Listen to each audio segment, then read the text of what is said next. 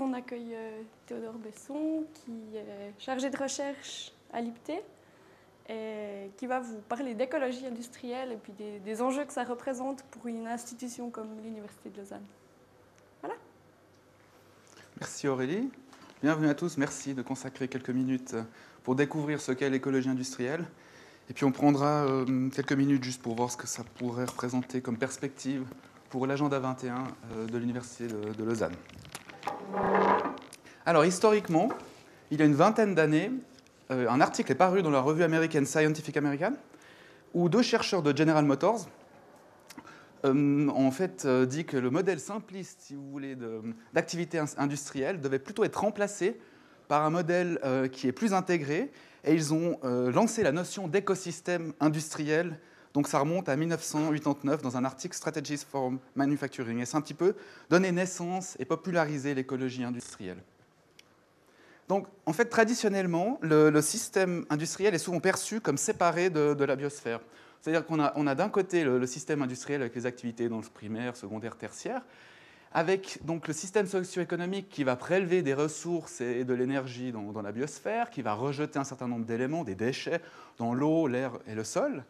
Et en fait, l'écologie industrielle va chercher à intégrer le, système industriel à l'intérieur de la biosphère en le considérant comme un écosystème particulier. Donc on se retrouve avec le système industriel intégré à la biosphère.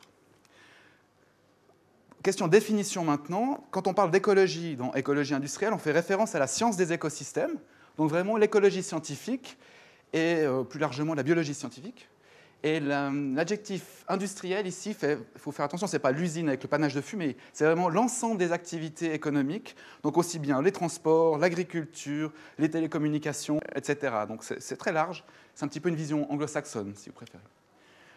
Maintenant, le, cadre conceptuel de l'écologie industrielle. Donc on a notre système industriel, notre système socio-économique, qui va donc prélever des ressources minérales, des ressources fossiles, qui va prélever les produits de l'agriculture, de la chasse, de la pêche, qui va donc euh, l'alimenter et permettre des fabrications, des processus, etc. Et on va avoir un certain nombre d'outputs, euh, donc de, de, flux sortants, si vous voulez, qui vont se retrouver dans des décharges, dans les eaux usées, il y a diverses émissions dans l'atmosphère, dont le CO2 évidemment, et puis il y a également la problématique des pertes par dissipation, les engrais, les pesticides qui vont se retrouver dans, les nappes phréatiques, etc., dans les lacs, et peut-être même dans l'eau du robinet finalement. Et puis on a également euh, des translocations c'est-à-dire un certain nombre d'excavations ou, ou, l'irrigation qui sont en fait euh, souvent des flux cachés. Alors je vous donne juste quelques exemples. Tout d'abord, par exemple, l'empreinte matérielle pour ce, petit anneau de, de, platine qui pèse 4 grammes. Pour fabriquer euh, un tel produit, on va mobiliser 5 tonnes de matériaux, dont 600 kg euh, d'acier, juste pour se représenter, hein, pour ce tout petit anneau. Idem pour l'empreinte hydrique, quand on boit un café, en moyenne, on va avoir une empreinte hydrique de 140 litres d'eau. Et donc, si on ramène ça par kilo de café torréfié, on a en fait 20 000 litres d'eau euh, qui sont euh, euh, nécessaires pour produire ce kilo de café torréfié. Donc, on, peut, même dire que c'est environ 2% de, de, de l'eau utilisée dans l'agriculture mondiale. Dernier exemple avec ce Big Mac, pour environ 150 grammes de, de bœuf, on va avoir une très grande empreinte hydrique pour un hamburger, donc 2400 litres d'eau en l'occurrence. Voilà. Maintenant, pour faire de l'écologie industrielle, on peut se poser la question de quoi est-ce qu'on a besoin Alors, on a besoin de trois choses essentiellement. La première, c'est d'avoir un, cadre conceptuel très rigoureux, très large. Et pour cela, on, a vraiment, se repose sur, une science qui est l'écologie scientifique, la science des écosystèmes, et plus largement aussi la, la biologie. Ensuite, on a une stratégie opérationnelle. Ça veut dire qu'on va chercher à mettre en œuvre concrètement et opérationnellement le, le développement durable sur le terrain. Par exemple, dans le cas d'un agent 21, euh, d'un agenda 21 pour, pour l'Université de Lausanne.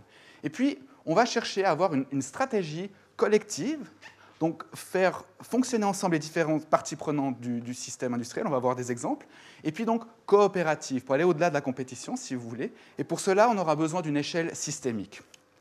Donc, qu'est-ce qu'on fait maintenant quand on veut faire d'écologie industrielle? On va avoir deux objectifs principaux. D'abord, on va vouloir étudier l'écosystème industriel, et pour ça, on va mesurer, compter, analyser, anticiper l'évolution du système industriel pour comprendre euh, l'état des lieux, si vous voulez. Et pour cela, donc, on va s'intéresser aux flux et aux stocks de matière et d'énergie. Donc dans ce cas de figure-là, ce qui est important de souligner, c'est que finalement, l'argent, qui est quand même une valeur immatérielle, ce n'est plus en fait la seule considération pour l'analyse euh, du système économique. Hein. D'habitude, c'est plutôt des bilans financiers, vous êtes d'accord? Et donc, le deuxième volet euh, de l'écologie industrielle va chercher à réorganiser, ou on parle aussi des fois d'éco-restructuration, euh, du, du, système économique dans son ensemble. Et l'idée, c'est de le rendre compatible avec le fonctionnement des écosystèmes naturels, donc de la biosphère, si vous voulez. Et donc, pour cela, en fait, on va se rendre compte de deux choses. La première, c'est qu'on va prendre en compte les contraintes de la biosphère. Donc bien sûr, la biosphère, on le comprend bien, depuis quelques dizaines d'années, il, y a à disposition un nombre fini de, ressources, et puis la biosphère a une résilience limitée. Si vous la perturbez trop, euh, la biosphère, les écosystèmes euh, ont une résistance, si vous voulez, euh, limitée. Donc c'est important de prendre en compte ces contraintes-là, et de ce point de vue-là, la biosphère va devenir un, modèle pour une bio-inspiration. Alors je vais vous donner trois exemples pour illustrer ces deux objectifs. Le premier, c'est ce qu'on appelle le, métabolisme industriel. Donc c'est une méthodologie, si vous voulez. On l'appelle aussi euh, métabolisme des, activités économiques. Et donc dans ce cas de figure, on va considérer une activité économique. Alors ça peut être la production de médicaments en Suisse, hein, le secteur de la pharmaceutique par exemple. Et on va s'intéresser aux flux entrants euh, de, de matière, hein, donc les ressources nécessaires, les solvants, etc.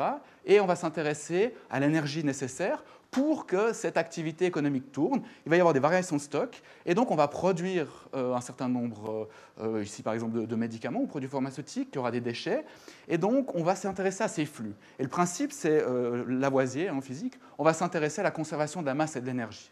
Alors, on peut faire ce genre d'approche de métabolisme industriel à l'échelle d'un territoire.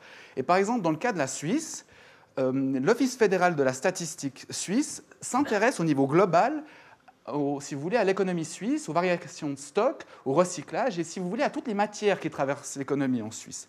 Donc, ils vont regarder les importations, euh, l'extraction indigène utilisée. Donc, ici, on parle, si vous voulez, le bois qu'on va utiliser, les produits agricoles, les matériaux de construction. Donc, ça, c'est l'extraction indigène. Et puis, ils vont aussi s'intéresser à ces fameuses excavations ici. Si vous voulez, l'extraction indigène non utilisée, c'est en fait tout ce qu'on va monopoliser et déplacer, par exemple, pour construire des routes, bâtir des ponts, creuser des tunnels. Hein. C'est des flux gigantesques.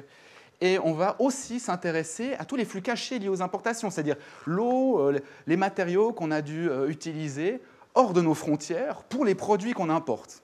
Et donc, avec ce genre de méthodologie, on s'intéresse aussi bien sûr aux exportations, aux émissions dans la nature, nappes phréatiques et compagnie.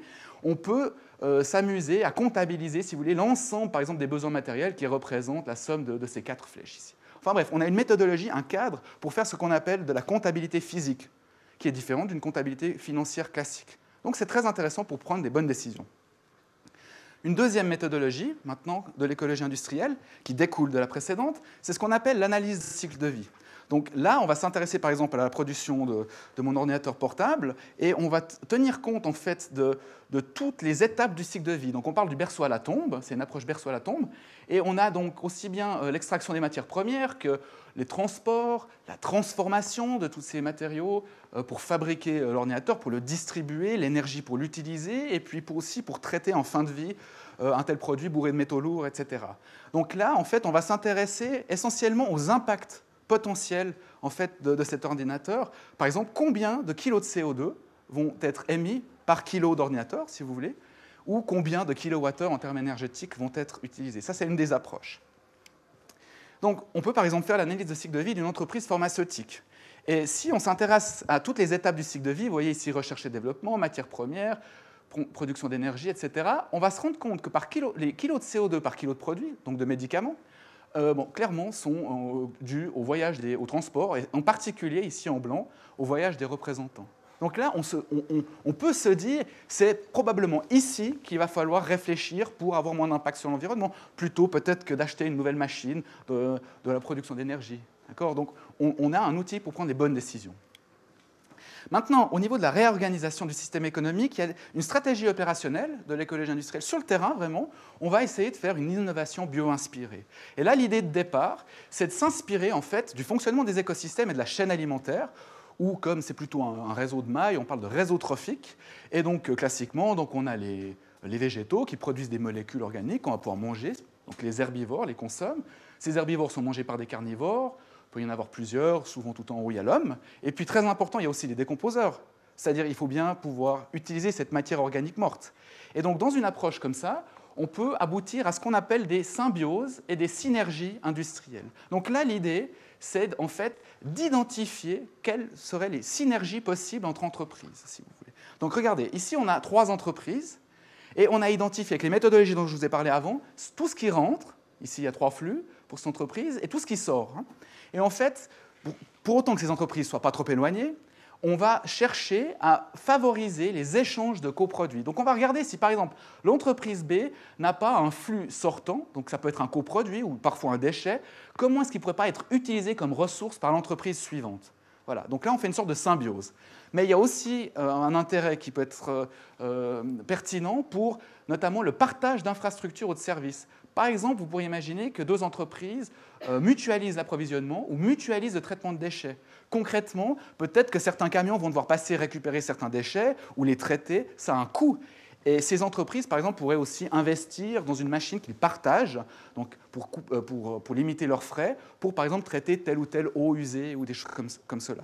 Donc, on essaie de détecter les synergies industrielles. Et très concrètement, à Genève, par exemple, donc là, j'ai un collègue dans mon groupe de recherche, Guillaume Massard, lui, va s'intéresser à un certain nombre d'activités industrielles ici à Genève. Vous voyez, des industries dans l'imprimerie, des industries chimiques, une usine qui produit la céramique. Et donc, euh, l'expert, ou on a aussi des outils informatiques, on va essayer d'identifier les flux qui peuvent être échangés. Et on va essayer donc d'associer les bonnes entreprises pour favoriser ces, échanges. Donc là, par exemple, on voit que l'industrie du bois, les cendres produites, ou les, copeaux vont être utilisés, par exemple, dans ce cas de figure-là, pour produire de l'énergie, ou alors ça va rentrer dans la production de la céramique. Idem pour les pigments qui, vont être utiles à cette entreprise. Les herbes séchées produisent de euh, l'énergie, les solvants sont recyclés, etc. Donc on arrive à une approche euh, euh, au niveau régional comme ça. Donc avec ce genre d'approche, on a vraiment des solutions trois fois gagnantes. C'est-à-dire que d'une part, chacune des entreprises économise de l'argent et en plus a moins d'impact sur l'environnement. Donc tout le monde est content finalement. Maintenant, il faut juste faire attention à une chose avec l'écologie industrielle, c'est que souvent, on est amené à avoir un, un, défi majeur, en fait. Et ce défi majeur, c'est l'effet rebond. Donc là, c'est un peu le serpent qui se mord la queue. Et typiquement, euh, la question qu'on va se poser, c'est est-ce que l'efficacité est efficace, si vous voulez? Ici, on a une Toyota Prius. Alors, c'est formidable. 8 litres euh, au 100 euh, pour une voiture traditionnelle. Ici, on passe à 4,3 litres au 100. Résultat, on économise de l'argent. Vous êtes d'accord? Alors, il y a toutes sortes d'effets rebonds. par exemple, souvent, avec cet argent, les utilisateurs vont parcourir plus de distance, vont, peut-être avoir envie de s'acheter une voiture euh, plus grande, plus, lourde. Euh, le nombre de, voitures dans le parc euh, automobile va, augmenter. Et puis alors, on va peut-être investir dans toutes sortes d'appareils qui utilisent de l'énergie, GPS, iPod, iPhone et compagnie, qu'on va plugger et qu'on va utiliser dans, la voiture. Donc, toujours se dire attention à l'effet rebond.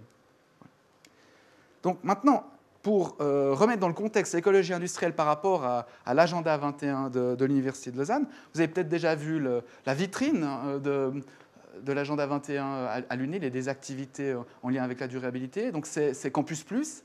Et là, j'aimerais juste remettre certains éléments sous, l'angle de l'écologie industrielle. Donc premièrement, pour, ce qui, pour, ce est de boucler les flux de matière, si vous voulez, hein, de rendre, de, cycliser, si vous voulez, les, flux de matière. Donc, on a un grand volume déchets qui sont produits chaque année euh, à l'UNIL, c'est plus de 650 tonnes. Donc, euh, une grande partie euh, est collectée, avec une collecte sélective, donc, et cela bien sûr pour papier, verre, PET, alu et compagnie, mais aussi pour des produits comme des ordinateurs, euh, en fin de vie, ou alors, euh, très important, les cartouches, euh, les tonneurs hein, des, imprimantes.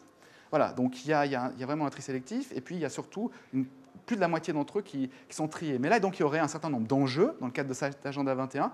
Premièrement, ça va être de diminuer en fait la production de, ce volume de, déchets qui ne cesse d'augmenter malheureusement. Donc prendre le problème un peu à la source, trouver des solutions. il faudrait aussi songer à peut-être améliorer le, pourcentage de tri de, ce volume de déchets, et puis chercher peut-être d'autres pistes pour valoriser ces déchets, hein, que ce soit dans, l'incinération ou, pour, la production euh, d'énergie, etc. Il y, a, différentes pistes qu'on n'aura pas le temps d'aborder euh, ensemble maintenant, mais là, il y a toute une réflexion vu, les volumes en jeu. Ensuite, il y a un volet qui s'intéresse plus à la minimisation, si vous voulez, des, pertes dissipatives. Ce que je veux dire par là, c'est que notamment, donc, on est un, un campus de 90 hectares, c'est grand. Et il y a par exemple 3000 m2 de vergers avec des dizaines de variétés de cerisiers, de pruniers, etc. Et là, donc, premièrement, euh, il y a vraiment une gestion très durable. Donc, on ne va pas employer des engrais qui vont se retrouver euh, dans, la, sorge à Chambronne et puis finalement dans le lac Clément. Donc là, on minimise vraiment les pertes. Et euh, en fait, le, campus est certifié nature et, économie. C'est un label qui, qui, voilà, qui, récompense une, gestion durable du site. Alors c'est clair par rapport à l'EPFL, on a effectivement un, site beaucoup plus vert, donc c'est plus facile d'obtenir ce genre de label, mais en fait ça montre aussi l'effort de maintenir toute une variété d'espèces indigènes sur notre campus, et tout ça, c'est fort louable. Voilà. Et donc, pour vous donner un exemple, dans la lutte contre les parasites, les collaborateurs, les biologistes de l'UNIL cherchent justement euh, à justement limiter les impacts. Et par exemple, au lieu de balancer des pesticides dans, tous les sens, euh, il va y avoir une lutte contre les parasites qui va utiliser, euh, enfin, qui va par exemple employer des phéromones, donc des substances qui vont perturber le cycle de reproduction de ces parasites. Donc ça, c'est très intéressant. Et on a aussi euh, quand c'est indispensable, ben, les engrais qui vont être utilisés sont, euh, sont, des produits phytosanitaires biologiques. Finalement, euh, je vais donner deux trois exemples pour la décarbonisation. Donc là, il s'agit simplement d'avoir moins de carbone fossile utilisé, hein, donc de remplacer les énergies fossiles par plus de, renouvelables décarbonisés. Et pour cela, on a notamment dans la mobilité bah, toutes sortes d'incitations. Hein. évidemment, il y a le sol. donc la majeure partie des collaborateurs et des étudiants sont vraiment poussés à venir en transport public. Il y a euh, en fait un parc de, vélos à disposition avec Vélo Campus Roule. Euh, ça, c'est très pratique avec sa carte euh, d'étudiant de collaborateur pour, se déplacer sur le site. Et puis, il y a les voitures Mobility. Ensuite, il y a la consommation d'électricité à l'UNIL qui, depuis quelques temps, est uniquement verte, donc de l'énergie hydraulique. Et quand même, il faut se dire que c'est plus de 20 millions de, de kilowattheures consommés par, an, ce qui représente la consommation de 3000 ménages. Donc, euh, c'est vrai que si on s'amuse à faire le calcul par rapport au mix traditionnel qu'on achète euh, ici en, Suisse, on, ne va plus consommer que 8 tonnes de, CO2 euh, au lieu de 2800 tonnes habituellement. Donc, c'est moins 97%.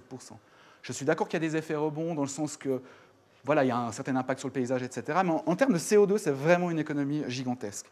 Il faut aussi se dire qu'il y a peut-être certains d'entre vous ont fait une visite un petit peu des infrastructures de l'UNIL la semaine dernière dans les Midi Durables, mais il y a également plus de 1,5 million de, de mètres cubes euh, d'eau qui est pompée du lac euh, pour euh, refroidir en fait les bâtiments. Donc là, il y a une quantité d'énergie substantielle qui est économisée.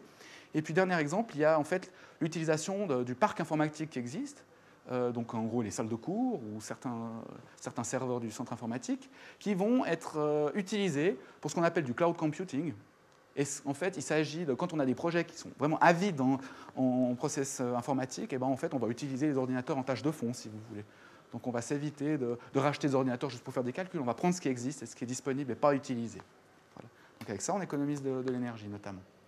Et puis pour finir, donc il y a, euh, d'autres enjeux plus généraux. Donc c'est clair qu'il euh, faut coopérer. Donc il y a des synergies possibles avec d'autres institutions comme les PFL. il y a aussi une politique d'achat durable qui maintenant euh, va être euh, un petit peu consolidé, notamment pour la, pour la restauration. Et ben, c'est ce qu'on essaye de faire avec ces Midi Durables, c'est aussi sensibiliser un petit peu l'ensemble de la communauté, aussi en faisant ces podcasts, etc. Donc, euh, que ce soit les étudiants ou le personnel d'ailleurs. Et puis, c'est important de souligner qu'on cherche une démarche participative des, étudiants. Je veux dire par là qu'il y a des tas de projets qui peuvent être des projets de semestre ou, ou parfois des projets de master. Pour vous donner un exemple concret, il y a énormément de manifestations qui ont lieu euh, ici à l'université. Et donc là, il y a une gestion durable qui est nécessaire. Et par exemple, on a une étudiante dans notre groupe de recherche qui a produit une checklist de bonnes pratiques pour le Montreux Jazz Festival, donc de bonnes pratiques environnementales. Voilà, donc on a vraiment des projets qu'on peut lier ces études à, finalement des, projets de durabilité. Hein. c'est ce qui est très intéressant. Et donc, il y a clairement un, master en géosciences de l'environnement, où il y a passablement d'écologie industrielle. Et donc, pour terminer, bah, j'aimerais simplement souligner le fait qu'en fait, pour les étudiants, il y a vraiment de nouvelles opportunités euh, pour des nouveaux métiers. Euh, je vous cite quelques exemples euh, ici. Donc peut-être que certains d'entre vous finiront quantificateurs d'impact ou alors vulgarisateurs de labels environnementaux. Peut-être que certains deviendront des analyseurs de données environnementales. Enfin bref, toutes sortes de formations qui pourront être données, enfin qui sont actuellement données à l'UNIL pour, pour de nouveaux métiers. Donc avec ça, j'en ai terminé. Je vous remercie bien. Et puis surtout, je suis à votre disposition si vous avez des questions.